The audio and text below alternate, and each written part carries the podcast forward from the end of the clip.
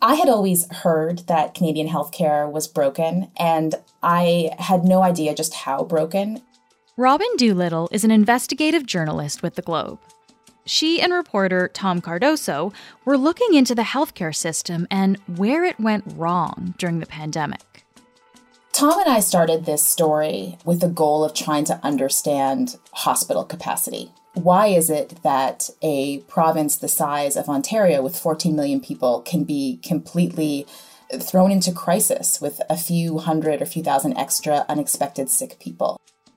Our healthcare is a point of pride for many Canadians. But healthcare workers, especially nurses, are quitting from burnout. And the sixth wave of COVID isn't helping. Experts have said we can't put all the blame on the pandemic, though. There's so many different facets that are playing into this, but this one physician that we spoke to said something that just made it all kind of click to me. He said, Canada doesn't have a comprehensive public healthcare system. It never has. What it has is an insurance program. Today, Robyn and I talk through why it's so hard for Canadians to face the flaws in our healthcare system and why these issues go back to the way our system was designed. I'm Menaka Raman Wilms, and you're listening to The Decibel from the Globe and Mail.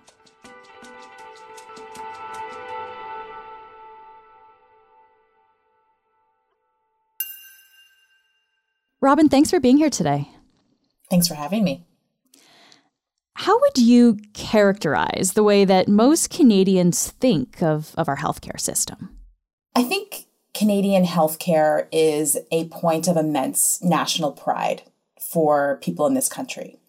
And that mythology, that love that people have for universal healthcare kind of clouds a lot of of their perspectives around it. They're not able to see the many, many pitfalls. I certainly did not understand the pitfalls before working on this story.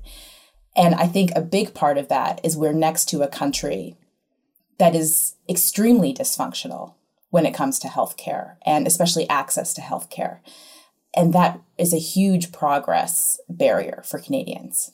So you just completed this investigation with with Tom Cardoso that looks at a lot of the major problems with the Canadian healthcare system. Let's look at an example. So let's say someone has been in a car accident. What are the different points of care that that they would access? So, this was an example that was given in the last big federal review of healthcare to illustrate just how dysfunctional our system is. So, if a person is in a car accident, they're probably going to need acute care in a hospital. They are going to see their primary doctor. They're going to need inpatient and outpatient therapy. They may need psychological services and help. They may need dental work. They may need assistive devices. There's medicines, there's rehab, there's physio. All of these different things in most parts of the country are, are siloed services with their own budgets, management, goals. There is no integration here. And you can imagine the impact on a patient having to navigate all of this. What would be the difficulties for that patient then? You're going to have to explain your story over and over again, having to navigate this system on your own. And I should say, within those silos, some of those are public and some of those are private. So you're probably going to have to navigate your own private insurance or paying out of pocket for some of these services. And the other thing is just the imagine the overhead and waste that's happening as all of these different silos are going to have to start, you know, all the admin work to intake a new patient, to transfer files, to catch up on what someone else has already done. It's just a system that is worse for patient and extremely expensive and wasteful. Why is our healthcare system like this then? Uh, when Medicare was passed, all it did was change where the bill was sent. Medicare was not focused on keeping the population healthy, keeping people out of hospital. It made no effort to integrate all of the different healthcare systems across the country. Hmm. And this is why it doesn't work properly. Even calling it a healthcare system is tricky because because healthcare is a product of the provinces, there are 13 different systems, not one. And within those systems, there are more systems. There are hospital based systems, there are regional systems, then there's pharmacy care, there's long term care, there's primary care, the list goes on and on. And they all operate as their own little entities in most parts of the country. You went back to when Medicare was first adopted there. Why was it set up in this way to start with? So it's this very famous story Tommy Douglas, when he was a young child, six years old, new immigrant to Canada, he developed a bone infection after falling and cutting his knee. And his family didn't have the money to pay for proper care. And the doctors said, We're going to need to amputate your leg. And it was only because a sympathetic surgeon took pity on him and said, You know, if you allow some medical students to observe this surgery, I can save your leg. And Tommy Douglas grew up to become the premier of Saskatchewan. And he had this deeply felt principle that no one should go bankrupt because they require medical care and access to proper health care should not be based on your ability to pay. And he passed the first hospital insurance program in 1947. And this went on to become kind of the groundwork for national Medicare, which was passed in, in various pieces, but I, I think it's usually attributed to, into the 60s. I think that medical care is so important that it ought not to have a price tag on it. I think that we have come to the place where medical care, like education, ought to be available to every citizen, irrespective of their financial state. So what's key here is what Tommy Douglas's legislation did was ensure hospital services and it was later added physician services. This was uh, i mean hugely important of course. It was the first universal insurance program in north america that was passed. But if you were doing it again today you wouldn't organize it that way. You know when we decide what types of, of healthcare services are covered by uh, Medicare, it's not based on what makes the most sense or what's the most important. It all stems back to these pieces of legislation that were passed decades and decades and decades ago. We've talked a lot about what we're doing wrong here, I guess. How can we fix this? Are there solutions that experts are looking at? I should say first solution is we have to fix the the nursing crisis. And the staffing crisis is being driven by a few things. One is nurses are just completely burned out. They've been working short staffed with this fear of catching the virus. Every time someone gets gets sick, they there's isolation. At one point in the hospital network in Hamilton, 761 staff and physicians were in isolation because of having COVID or having a direct exposure during the Omicron wave. So there's huge wow. staffing shortages across the country. Mm-hmm. So that's kind of, you know, the most immediate thing. But big picture, long-term things, there's these kind of four areas and they are integrate the silos, find a way to bring the system together so that the various pieces are working together. And the second is uh, addressing the money problem and how money flows through the system. So doctors and hospitals are paid in different ways and with different budgets. No one in the system is compensated for patient outcomes, which I think is a, a huge gap. So, mm-hmm. addressing how money flows through the system.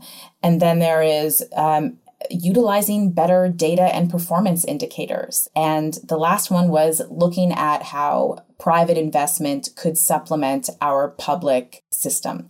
And I'm reluctant to even say the P word because I know people are listening right now and are freaking out about that. And for understandable reasons, I think I just want to really emphasize that I think Canadians are conditioned to hear the P word and immediately think of the United States, and no one is talking about that. Why is that though? Why does this topic of privatization tend to hijack conversations about healthcare reform? Why do we react so viscerally, I guess, to that idea? I think because we have this example in the United States of people losing everything because they were diagnosed with cancer. I, I personally know someone that went bankrupt after a cancer diagnosis. It's a terrifying situation. And I certainly, before working on this story, did not understand what having private dollars in healthcare actually meant in a Canadian context. Like doctors pointed to the UK and Australia, for example, both of which have universal coverage. Um, in the United Kingdom, there are about 500 private hospitals that offer specialized services such as you know, gastric bypass surgery or fertility uh, treatments, colonoscopies, cancer screening. And they're a very small piece of that system, but it's there and it, it eases a bit of the strain. Some of the doctors we spoke with and academics and experts pointed to the Shouldice Clinic in, in the GTA, which does hernia repair. It's a private for profit hospital that is on contract with the Ontario system. So it's still um, the public that is using it and they're not paying for it. I think the other thing I just didn't really appreciate, and maybe most Canadians don't know, but 30% of our healthcare is privately funded right now. So we, again, mm. we don't have a universal system. You know, if you look at mental health, for example, of how silly our system is right now, that we don't cover mental health services, which is a huge strain on the public healthcare system and to society, to the economy. Um, basically, what our strategy right now is is if people show up at a, at a hospital in distress, then they're admitted, and it's hugely expensive, obviously. But then you kind of send them back out into the world with no support and no treatment for their their medical condition. And it's it's kind of akin to like your basement flooding and you just are bailing out the water but never actually spending the money to fix the leak. Has our healthcare system always been like this or was there a point where things kind of changed and started to to go down a path that wasn't as effective? In the early 80s and early 90s there were two recessions.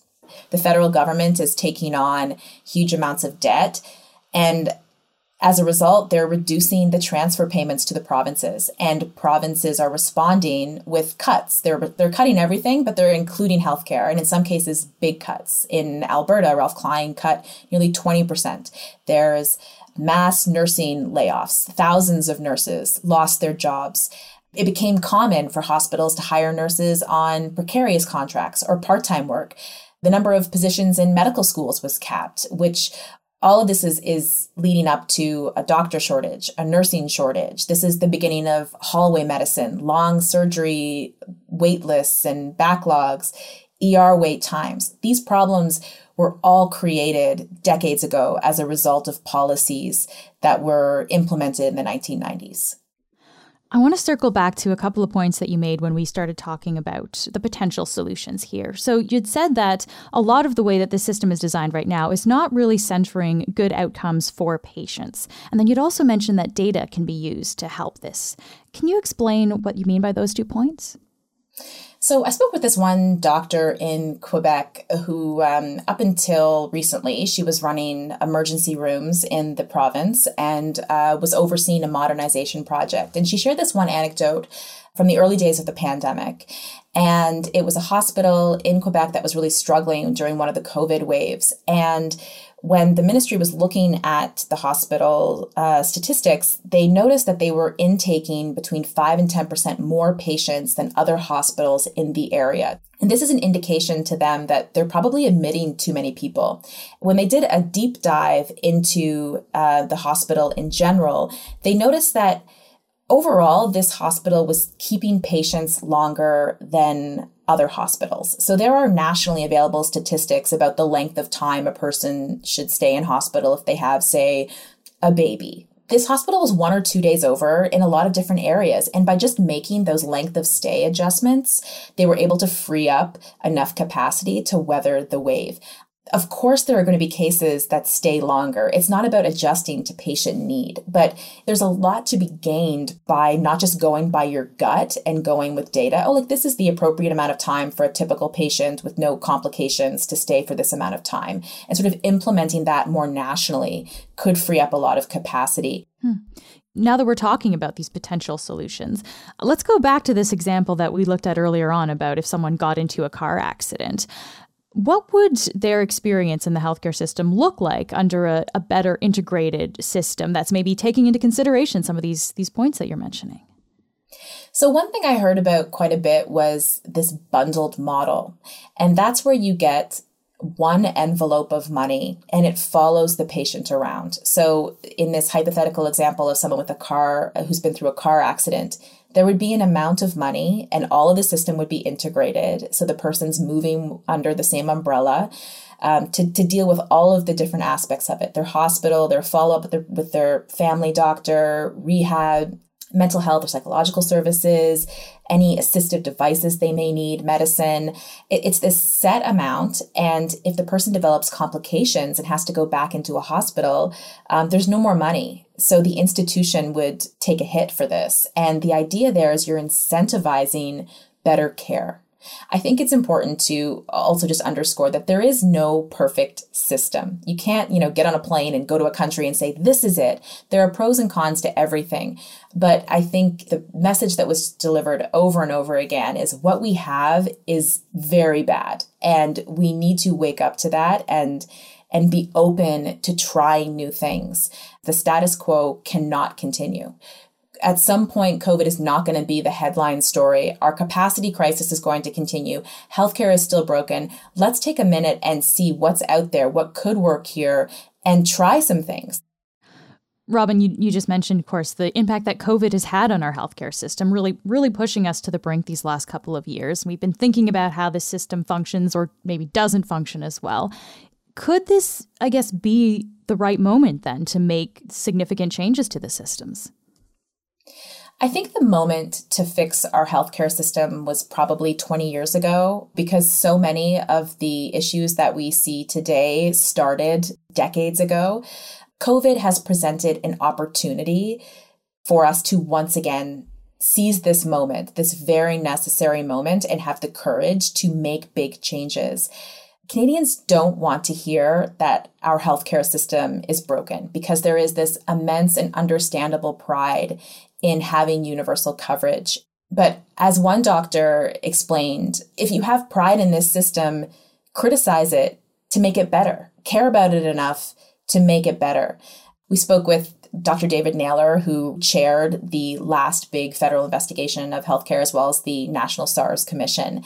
And he said, you know, this pandemic has been a stress test of our healthcare system, and it has not fared that well. And we need to take this moment to make it better. The worst thing we could do is walk away and leave it as it is. Robyn, thank you so much for taking the time to speak with us today about your investigation. Thank you for having me.